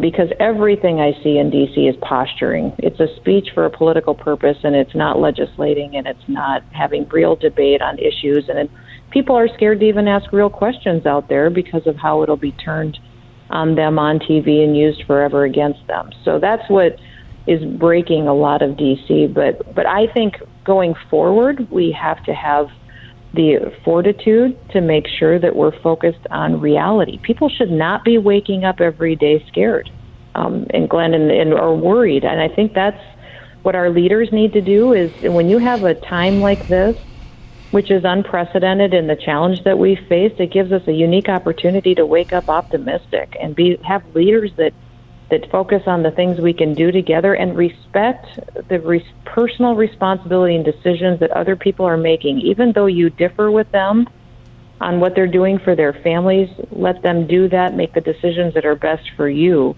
And that's what America is. That's why people came to this country, is because they wanted to make decisions for themselves, and they knew they wouldn't be persecuted for their belief system here in this country and have equal opportunity. And our leaders aren't even demonstrating that. So it's going to take a unique opportunity. And look at our kids. They're waking up every day listening to adults talk about how scared and worried they are. That's doing real damage to them. And we need to grow up ourselves as adults and start talking about some of the optimistic, wonderful things that we have in our lives and the opportunities in front of us if we get the right people making those decisions. Kristi Noem, the governor of South Dakota, thank you so much for being on. I hope that we find a place here in Texas that will host you and the rest of YAL, so you can come down to Texas this weekend and experience real freedom in the great state of Texas. If they want to pack up and head up to South Dakota, we'll have them. That'd be wonderful. Thanks a lot. I appreciate it. All right. Our sponsor this half hour, ZipRecruiter. Nothing worse than having to fire an employee, unless, of course, it's having to hire one in the first place. The former involves a lot of weeping and sorrow on the part of everybody involved, but the latter involves a lot of weeping and sorrow just for you. Business is really tricky, especially right now in the weird landscape of the American economy and workforce. Hiring is one of the trickiest parts. I mean, you got plenty of things to focus on, when to open up, how to open up, whether or not people wear masks, whether your next employee is a Black Lives Matter supporter and you're not, or whether you're a Black Lives Matter and they're not. I mean, how do you even navigate? ZipRecruiter shines. 4 out of 5 employers who post on ZipRecruiter get a quality candidate for their job within the first day. That's a track record that is really hard to beat. ZipRecruiter takes the process of hiring to a new level, and in the process is going to make your job a lot easier. So try it for free. See why ZipRecruiter is effective for so many businesses of all sizes. Try it for free at ZipRecruiter.com/Beck. That's ZipRecruiter.com/BECK. ZipRecruiter.com/Beck. Try it now. You're listening to Glenn Beck.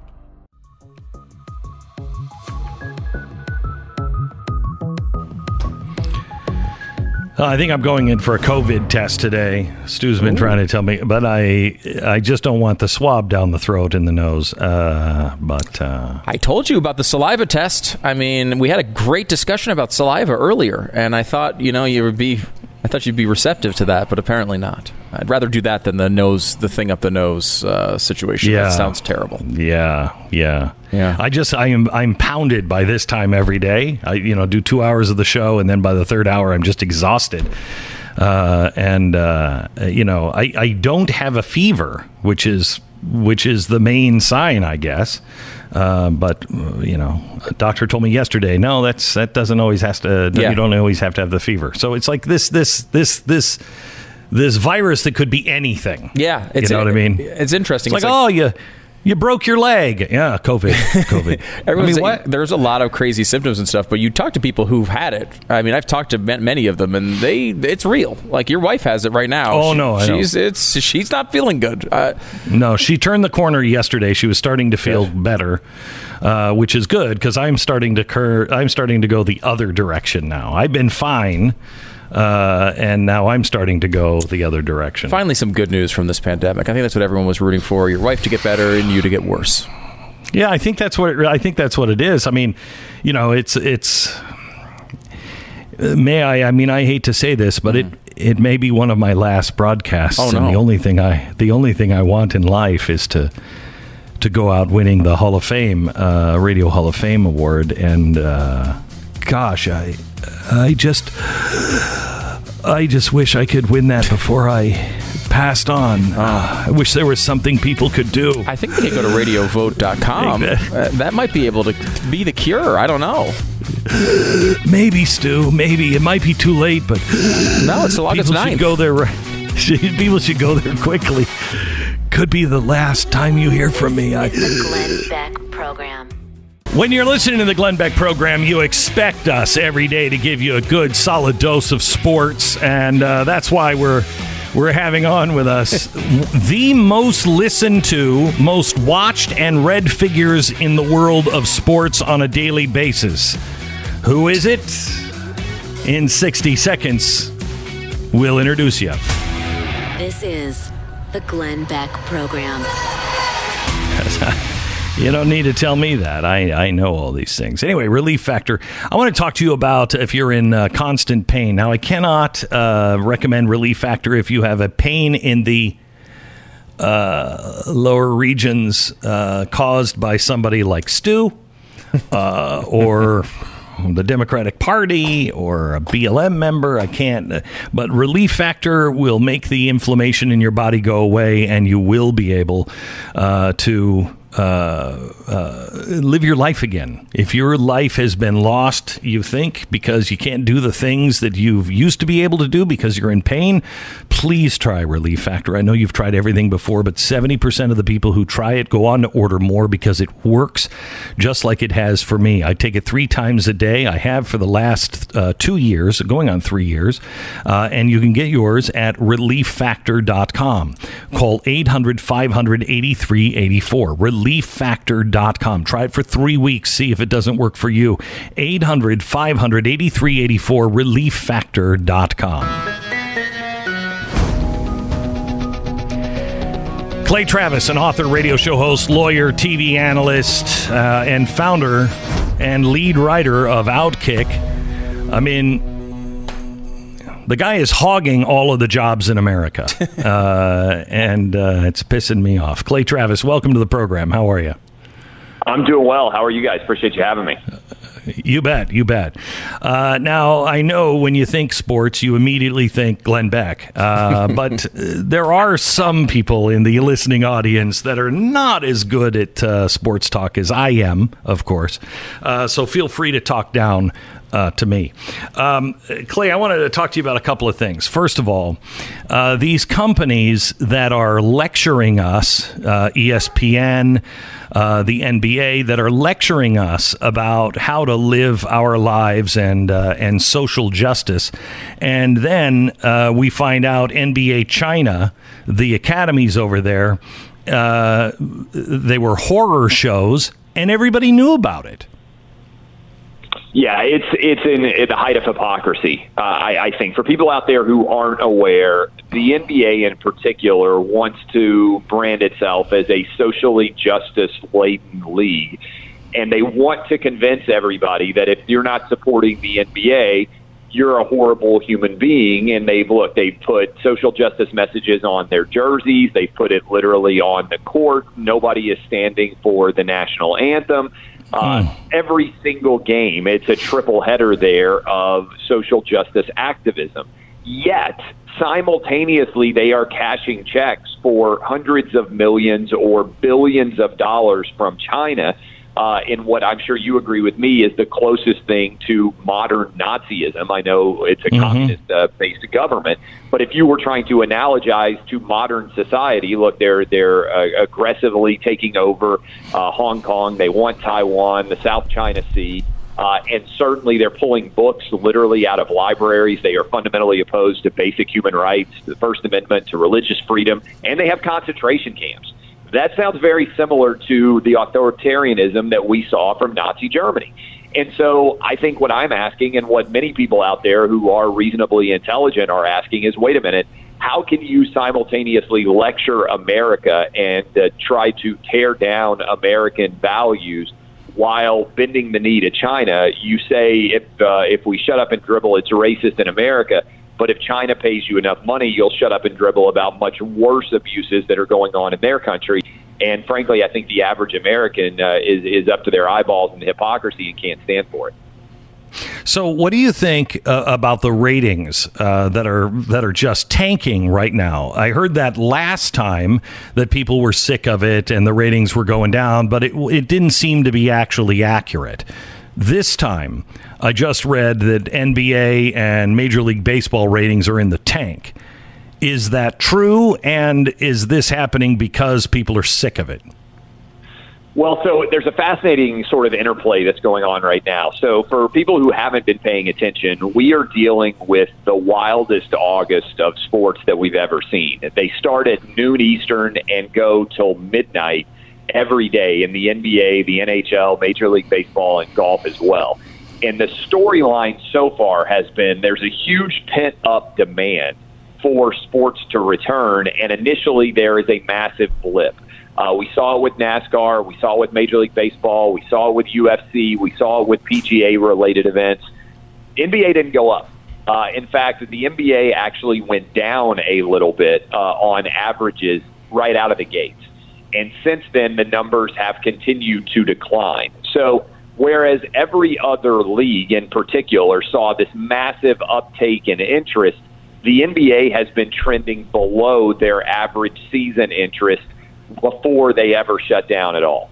For people like me, what that means, I think it's because of the politics. Look, there are very few people I believe you gain by deciding to be political in the world of sports, by which I mean there are very few people who say, oh, I'm not going to watch this sport because there isn't enough politics mixed in with it, right? There's very few people who say that. Most people, Glenn, they want to get a beer, they want to kick their feet up, and they want to escape the serious things in life. That's why they watch sports, right? They don't want to watch Fox News or MSNBC or CNN or local news or whatever else. They don't want to think about the coronavirus. They want to just have a beer, kick their feet up, and escape the serious things in life. For a very long time, back in the day when everybody bought newspapers, the sports section was called the toy chest of life, right? Like, even as an adult, you'd feel a little bit better as you open the sports page because it's a recitation of men's successes, whereas very often the rest of the newspaper is a recitation of men's failures, right? And so I believe that the people that you are gaining are minuscule to non-existent by being political, and that you're losing a ton. And my argument has been, Glenn, that that's because many people out there think of the average NBA viewer as a 16-year-old on Instagram. In reality, the average NBA viewer is a 55-year-old guy in the Midwest, and that guy might well have voted for Donald Trump. You know, there are millions of people, if not tens of millions, that overlap between NBA fans who may be Republican or have voted for Donald Trump. And so when you're telling those people, hey, you're awful human beings, well, why in the world would I want to support your league with my free time when there are a lot of other things that I could choose to do instead? It's interesting, Clay. I mean, this is the United States of America, and I've always kind of been of the opinion that we're going to put up with a lot of stuff to watch sports. I mean, as an Eagles fan, if Carson Wentz joins ISIS tomorrow, I'm probably still watching. Yeah, right. But there is a limit, right? And I feel like, just watching the NBA the past few days, I mean, the limit, it's constantly in your face. Every interview is about what they think about the national anthem. It's as if these games mean absolutely nothing, and that is not a way to sell your sport. Well, here's the larger context. People say, like, hey, you need to use your platform for to advance better causes and all these different things. What I said on my radio show this morning, and I host the nationwide Fox Sports Radio morning show, was I said, hey, murders are up, according to yesterday's front page Wall Street Journal, 24% in the 50 largest cities in this country. I think there's a strong argument to be made that the protests in the NBA aren't just alienating viewers. I think you can make an argument that they are making America less safe for the people that they claim that they care about the most, because there are hundreds, if not thousands, of people who are dying in inner cities and in cities in America today because the NBA and other sports leagues have effectively, whether they want to acknowledge it directly or not, decided to demonize law enforcement and make the police the enemy of their league and the enemy of their country, when in reality, we never talk about the tens of thousands or hundreds of thousands of lives that police save every single year in this country. And so when you don't let police do their jobs because you're arguing they're all awful human beings based on the actions of a handful that deserve to be prosecuted, I think you can make an argument that not only is the NBA making it worse for themselves and their own sport, which is at least a business and people can respond to it, I think there's a strong argument that the NBA is actually making things worse in America right now and leading to more deaths than there would be if they had, in fact, just played the games. So how does this play out? I mean, when you're looking at this, I mean, I think... Isn't Drew Brees is still apologizing this morning? He's still behind a microphone apologizing. When you have people just scared out of their wits that they're going to lose everything if they don't abide, how do you get this to be changed? I mean, what happens from here? I believe in markets, right? I'm a capitalist. I know that sometimes that's a bad word to use in America today. But here. I believe that ultimately pocketbook decisions dictate everything, right? And so what we're doing at OutKick is we're throwing punches back. We're like the only people out there are like, man, I like sports, but I've lost my, sort of Ballywick there, you can go read OutKick and you can listen to us, and we're throwing punches back at what we think are bad arguments. But yesterday I had one of my partners at OutKick.com, Jason Whitlock, on with me, who's fantastic. I think the most talented sports writer in America, and he's got a whale of a column that's up on our site today about George Floyd and the challenges that is brought to bear on sports and some of the poor decisions that are being made. But he said, and I think this is true, and I think it's not just true for sports writers, there's a lot of people out there who 100% disagree with the direction that sports are going, even in our sports media industry. But they're like, man, I got a job that pays me $75,000 or $80,000 a year. I got a kid in college. I got a kid that I'm hoping to put in college sometime soon. And it's just not worth me rocking the boat to point out that I disagree when we're in such a universe now where if you have the wrong opinion, you lose your job. So I think what's important is, one, everybody out there listening make their own decision on a day-to-day basis about how they spend their free time based on whether they feel like they are being respected or not, and whether they're getting their dollar of enjoyment out of it or not. But two, I think you need to support people who are throwing punches back so that there becomes more of a marketplace idea in the world of sports. Glenn, I'll give you an example. One of the kids who stood up, when I say kid because he's a young guy, was a guy named last name Isaac, right? And he's an Orlando Magic player, very religious, stood up for the national anthem and gave a great answer about why he did so. The next day, unfortunately, he tore his ACL playing for the Orlando Magic. Jonathan Isaac is his name. That same day, ESPN, one of their national radio shows, put up a poll on Twitter. Was it funny that the guy who didn't stand for the national anthem tore his ACL? Well, they would never have done that if Colin Kaepernick had torn his ACL after kneeling. It's become cool in the sports media to ridicule people if they have different political opinions than you deem to be acceptable, and that is basically anything other than far left wing. I think that's alienating a huge portion of the American sporting public, and as a result, we're not having an actual marketplace of ideas.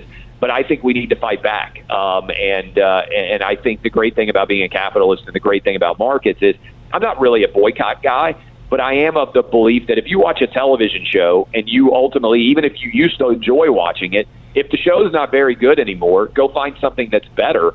If you're a sports fan and you're watching sports and you're like, you know what, I'm not getting as much enjoyment out of this as I used to, go watch something else. Go golf yourself. Go play a sport yourself. And ultimately, when the dollars dry up and when the audience dries up, everybody's going to take a step back and say, man, what were we thinking with the decisions that we made? We're talking to Clay Travis. He's the author of Republicans Buy Sneakers Too, radio host, OutKick the Coverage, and the founder of OutKick. We're going to continue our conversation here in just a second. First, let me tell you about our sponsor this half hour. It's Goldline. Boy, I don't know if you've been following what is happening in the news with the dollar, but the dollar is on the rocks. It has lost 10% of its value in the last, month or so. That is a significant loss. I think it's going to lose about 30% here this fall. I could be wrong. Goldman Sachs is saying that gold, they think, by spring is going to be up about $2,500. I've heard as much as $3,500 an ounce. I don't know about that. It will depend, I think, on who's elected and how we clean things up. We just had another hit with Fitch, the ratings, our credit ratings provider, one of them. They just downgraded us again, left our AAA status, but moved us into an extreme risk position because of the way we are handling things right now. There is every reason to please put yourself into a situation to where you are guarded against collapse. When the world goes insane, it always goes back to gold. That's why Goldman Sachs is saying that gold is going to go up so high. I don't buy it as an investment. I buy it as a hedge against inflation. And I've told you before, I'll stop recommending it when the world starts to go back the other direction. Well, it's not. And in fact, I've doubled down and I have gone to Goldline and I bought some of their $5 gold Liberty coins the last time they found a bunch. These are old $5 Liberty coins from the early 1900s. They have for 1 week only. They have these coins. They're selling now at a record pace. But this week, if you buy any of their $5 gold Liberty coins, you'll also get a half an ounce platinum coin with your purchase of the $5 Liberty coins. That's a full half ounce platinum coin for free. And Goldline has the genuine $5 Liberty coins. It's 866 Goldline. Call them right now. Somebody is waiting to take your phone call right now. They can give you all of the information. They're not going to pressure you, but don't make a decision right away unless you've already thought it through. But get all of the information and do your homework and look and see if gold or silver is right for you. 866 Goldline. That's 1-866 Goldline. Call them now. 10-second station ID.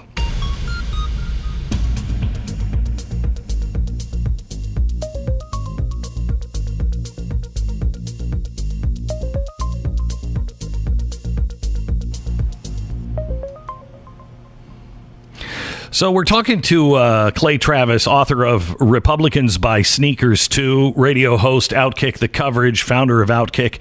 And I wanted to ask you about another story that came up today. It looks like The Rock has bought the XFL. I didn't even know the XFL was still in business. What do you think of that?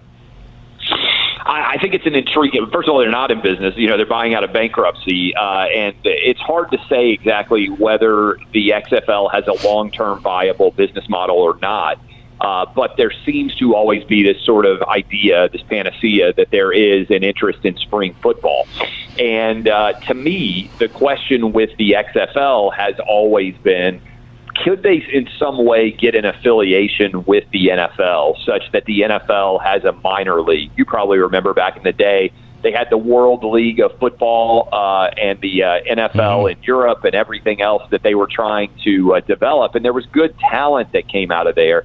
I feel like there are a lot of NFL teams that would enjoy seeing some of their young guys getting reps in actual football games.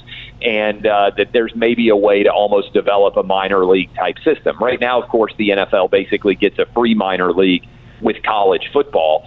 But there are a lot of 18 and 19-year-olds who aren't allowed to go pro for 3 years coming out of college that might say, hey, you know what? Instead of staying in school, I'd rather make $100,000 a year playing football. And so to me, that is at least a viable option in theory. You know, for television purposes, I think people will watch it. The challenge is it's hard to develop a fan base. And so I think, you know, using very many sold tickets as the driving force is tough. But I think the idea of spring football, given how much people like football in general, is kind of the holy grail, for lack of a better term, of what many people feel is an underserved market.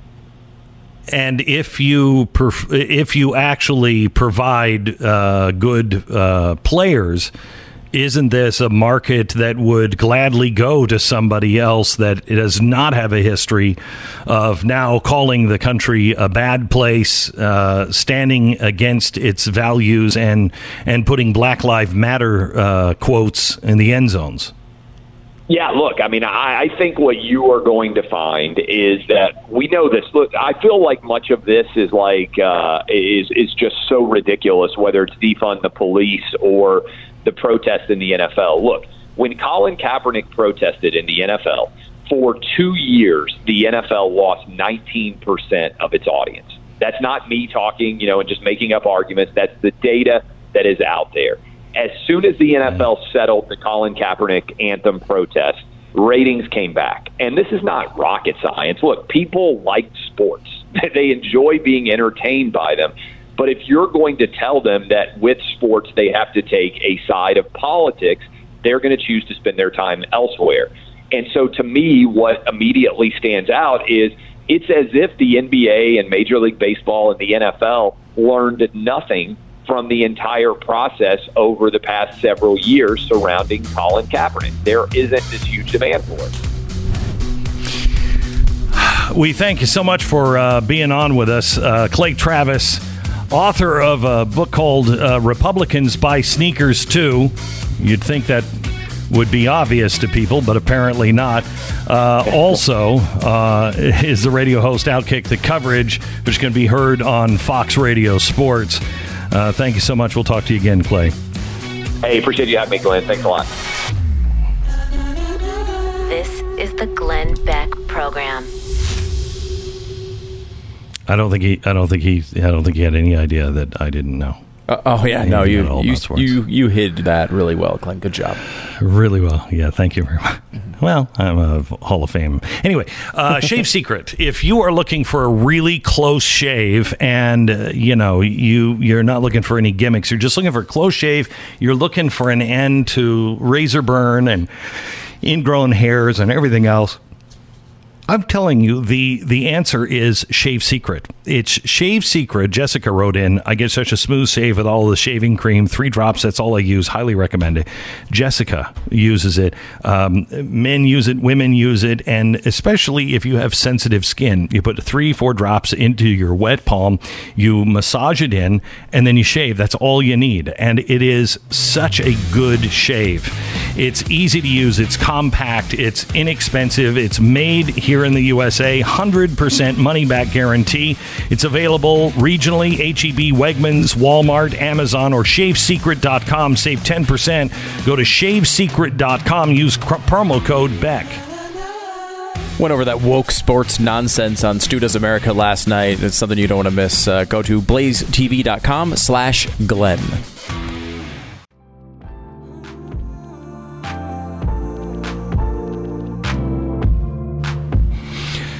Since we're here on sports, which we never get to on this program, Stu is actually a big sports fan and has kind of brought it into the political world and pointed out all of the just stupid social justice stuff that is going on. And as always, on Stu Does Whatever It Is He Does on that show, Stu Does Whatever. Last night it was Stu Does. Oh, this was Stu Does the Woke Invasion, because I'm sick of the wokeness just invading every single element of our society, and we cannot avoid it, even in sports now, to a ridiculous degree. Like for example, Glenn, there was a game the Celtics played the Trailblazers the other night. Big game. Jaylen Brown, one of their players, scores 30 points. I want to see what the write-up of the story is. What's the write-up? Jaylen Brown's comments about the national anthem. And it's like, well, why the hell do I care what Jaylen Brown has to say about the national anthem? Of course, I stupidly then clicked on it and actually tried to listen to what Jaylen Brown said about the national anthem, and my head basically exploded. I haven't heard anyone else cover this. Maybe Clay Travis has. He'd be probably the only guy who would do it. But listen to this. This is Jaylen Brown talking about, after the game the other night. Before we get started, guys, I want to address the national anthem. I want to show my solidarity to the NBA and Adam Silver for allowing us to be able to peacefully protest. Peacefully protest. First of all, that's interesting, because the distinction made there that it's peaceful, which I did not see Jaylen Brown speaking out at all against all of the non-peaceful protests going out around the country when buildings were burning down. I didn't see a lot of that, but maybe it was out there. But he went on to talk a little bit about some of the important people that define his view of race in America. Angela Davis once said that racism is so dangerous, not because of individual actors, because it's deeply embedded in the apparatus. She's of course nonviolent. Oh yeah. Again, who's dangerous? It's not racism as much as it is Angela Davis, because Angela Davis, of course, had a big love affair, Glenn, if you might remember, with a man named George Jackson, who happened to be in prison. She wrote to him in prison, said, "All my life's efforts have gone in one direction: free George Jackson. That is all that matters. Liberation by any means necessary. The American oppressor has revealed to us what we must do if we're serious about our commitment. I am serious about my love for you, about black people. I should be ready to go all the way."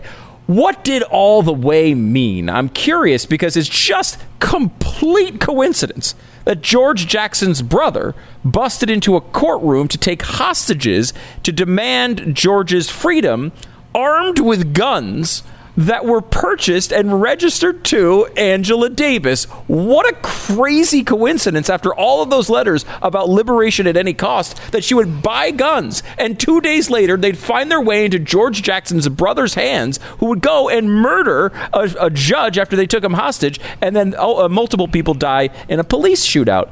That's just a weird coincidence. But she was talking about going all the way in another way. Oh. Wink, wink. You know what I'm talking about. And she's peaceful. She didn't do it. No. Well, that's how... She just purchased the guns. She was a hunter. She was on the FBI's most wanted list, the second African-American woman in history to be on that list. She then did get acquitted, Glenn. You're right, by a very friendly jury. And she went on to a wonderful career running for the vice presidential slot of Communist Party USA twice. Now, she did not win in either case, which is fortunate for Jaylen Brown, because it's unlikely he'd get his 4-year, $115 million contract if she had won those nominations and won the actual vice presidency. And I will say, to Jaylen Brown's credit, he is averaging 13 points a game for his career. So it seems like about $30 million is the right number for that sort of production. It's incredible. At 1.4 assists per game, which is great as well. I know that means a lot to you, but Glenn, if you think about it, it's passing, it's sharing, to each according to his ability, and from each according to his... You got it. When Jaylen Brown is now back, and he's already finished talking about the communist murder suspect. This is a game he scored 30 points in, by the way. He then goes into talking about the national anthem. And as you know, Glenn, racism, violence, just in every aspect of our society, he's identified it in the national anthem. Listen. I think about that quote a lot when I think about the national anthem, which was written by Francis Scott Key, who was a slave owner. When we talk about the national anthem, we don't really talk a lot about the third verse that was written. We don't. Which addresses, slavery. Oh. Mentions like there's no hope for, a hireling or a slave, but the gloom of the grave. So racism is so deeply embedded in our country that people don't even flinch, or they don't flinch, even shift at the idea. It kind of is what it is. Mm-hmm. Uh-huh. It isn't what that is. I don't know what that was, but that's not what it is. So there is a verse, third verse, Glenn. No refuge could save the hireling and slave from the terror of flight or the gloom of the grave. And it does kind of sound like it's celebrating the death of slaves. Unfortunately, people have looked into this before, and the internet rumor that it's about slaves, not actually true. Here's a quote from the hardcore right-wing source of the Minneapolis Star-Tribune. Taken in context, the term hireling likely refers to mercenaries who bolstered a British fighting force decimated by the Napoleonic Wars. Many Americans are aware of the Hessians, German troops who augmented British armies during the Revolutionary War. And rather than referring to a particular handful of fighters, the term slave describes all of the monarch's loyal subjects, including British troops, as contrasted with free patriot Americans. That's from a historian who wrote the book Star-Spangled Banner, The Unlikely Story of America's National Anthem. The headline of his piece, by the way, Glenn, National Anthem's third verse stirs passions, but the reading is erroneous. Francis Scott Key's reference to slave was not literal. Do you know about him owning slaves? Yeah, he did. Do you know about Francis? Mm-hmm. Yeah, he did. He did own 20 slaves at one point. Mm-hmm. She did free also a bunch of them. They call a complicated history, as he fought for freedom for many slaves as well. Again, I don't know why anyone would have a complicated history with slavery, but many people did in that day. Wasn't it Francis Scott Key that was given the slaves as a marital endowment that he rejected, didn't want them? Yeah, he tried to fight. He fought with his wife over them. Yeah, he fought with his wife. He did not want slaves, and so he fought to free those slaves. If somebody gives you a gift... I know at a wedding, I've received lots of gifts that have just gone into the closet, and we don't even, until that aunt arrives, we don't put it out anywhere. You wouldn't do that with a slave. He actually worked to free the slaves that he was given as a gift. It's not like he went out and bought them. And he was also, he was like one of the founding fathers, essentially, of Liberia, which is where, again, a country that currently to this day still loves America. The capital is Monrovia, after James Monroe. It was where many of the free slaves went back to live. And he was kind of one of the lead advocates for that at the time. It's interesting, though, because anybody could do this, right, Glenn? You can go back and look at through American history. And you know what? Basically every person alive in the 1700s and 1800s are going to look racist by today's standard.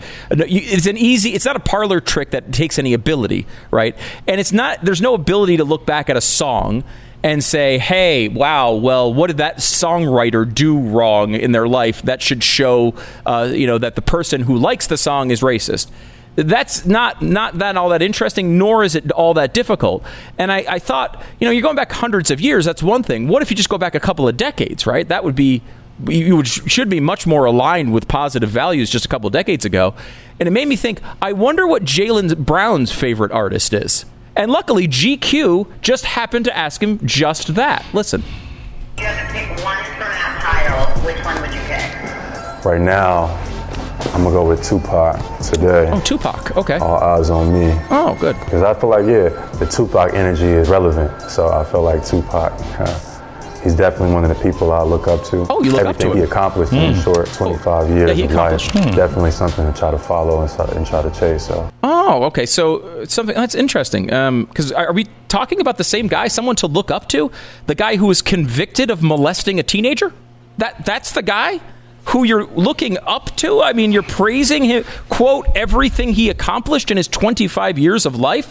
The guy who not only molested a teenager, but then loaned her out to his friends, who she said set upon me like animals. And when he was being sentenced, the Justice Daniel Fitzgerald said, quote, this was an act of brutal violence against a helpless woman. In the Me Too era, it's okay. You're going to criticize the national anthem, but you're going to say that Tupac, the guy who went out and said, who molested a teenager, who had all sorts of criminal accusations against him throughout his life, and you said it's something that you should, quote, definitely something to try and follow? That is what's okay? It's not okay to go back and look at our history. You're going to call the entire nation racist, but praise a man who was convicted of molesting a teenage girl, and we're going to all give you praise during the Me Too era for saying it. Wow, that is it's not even a double standard. I don't know what that is, Glenn. It's a lot more insanity. It's insanity. It's completely insane. It's schizophrenic behavior, and the behavior of an insane nation, and a nation that is committing suicide. That's exactly what it is. Thanks, Stu. Let me tell you about our sponsor. It's LifeLock in Maryland. Public schools are cool. Private ones are still icky, apparently. Criminals' crime scene has been uncovered, unrelated to the school thing. Maryland state officials have uncovered nearly 50,000 falsified unemployment insurance claims, adding up to more than $500 million. Guess where the information came from to be able to do that. If you guessed identity theft, you're paying attention. Every single day, we're putting ourselves out there on the internet, and every day, more of us are having our identities stolen by cyber criminals. That money was supposed to go to people like you. It didn't go to people like you. It went to cyber criminals. This is where LifeLock comes in. LifeLock detects a wide range of identity threats and will help you prevent them or recover from them if you've been victimized. Nobody can prevent all identity theft or monitor all transactions at all businesses, but LifeLock will see the threats that you might miss on your own. So join now and save up to 25% off your first year by using the promo code BACK. Call 1-800-LIFELOCK, 1-800-LIFELOCK, or go to LifeLock.com and use the promo code BACK for 25% off. It's LifeLock.com, promo code BACK. Tomorrow night, The plan to destroy capitalism and reshape the world. Now is the time. They're calling it the Great Reset. The Great Reset? Great Reset. To shape the system for the post-Corona era. Glenn exposes the global elite's plot to usher in their brave new world. We have to change our economies dramatically. Fundamental to building the future we need. And fights back against the left's march towards fascism. Tomorrow night, 9 p.m. Eastern, only at blazetv.com/Glenn. You're listening to Glenn Beck. Looks like we are just minutes from a massive explosion in Beirut. And I mean massive. I've never seen anything like it. There's no indication that it is. I'm not saying that it is, but it looked almost like a hydrogen or a nuclear explosion. It exploded. There seemed to be two explosions. Explodes, and then it just becomes this fireball. It was just a few blocks away from Parliament. They say now it was near the port. So it could have been a chemical plant. Are you reading now that it was a fireworks plant or something? Some places are reporting it. I mean, I don't know if that's true, but they're saying fireworks, but could have been a fireworks plant. I mean, it is. I've never seen anything like it. No, I know. No. I've really never seen one like that before. Again, it's not a, I know you said it wasn't a nuclear weapon, but I mean, it's not. But it does. It is just to give you the scale of like it is. It absolutely vaporizes this building. I mean, it's not like a normal. It blew an entire block apart. And there's tons of video of it, by the way, because it seems like there was an explosion beforehand, so a lot of people pointed their cameras toward it, and so there's tons of phone video of this thing. You can see it on Twitter. I just tweeted one of them, but it's all over the place now. Really destructive. It says it shattered windows miles away. And it could have been, if there was a fire in this building before, maybe it was something like a chemical factory or a fireworks factory. But I've just never seen anything like it. But that's, that is the Black Tom explosion of 1918, the first real terrorist attack on America of any scale. It was buried by the Wilson progressive machine. But it was the Germans came in and they blew up a munitions factory. And I imagine it was a little like this. It happened at night. It was blamed on the capitalists, but it was actually the Germans that were trying to stop us from sending munitions over to our allies, England, et cetera, et cetera. And it blew out windows. It was right by the Statue of Liberty, and it blew out windows all across Manhattan, and it registered in Baltimore as an earthquake. I mean, it was probably a lot like this. So I don't know what was in that. So far, we don't have any indication. But do we have the video? Are we on Blaze TV? Do we happen to have any of the video? Or we have the audio? Listen to this thing.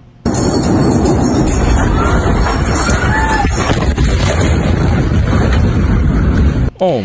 It's that second explosion that is just remarkable.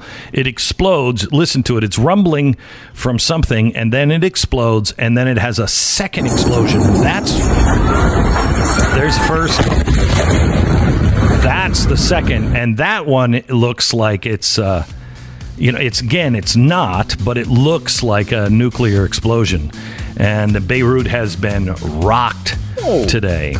Wow. I mean, there's all sorts of video on it if you want to see it. But, man, you're right. It blows up it levels a block visually. I can't even imagine how many people got caught up in that. This looks terrible.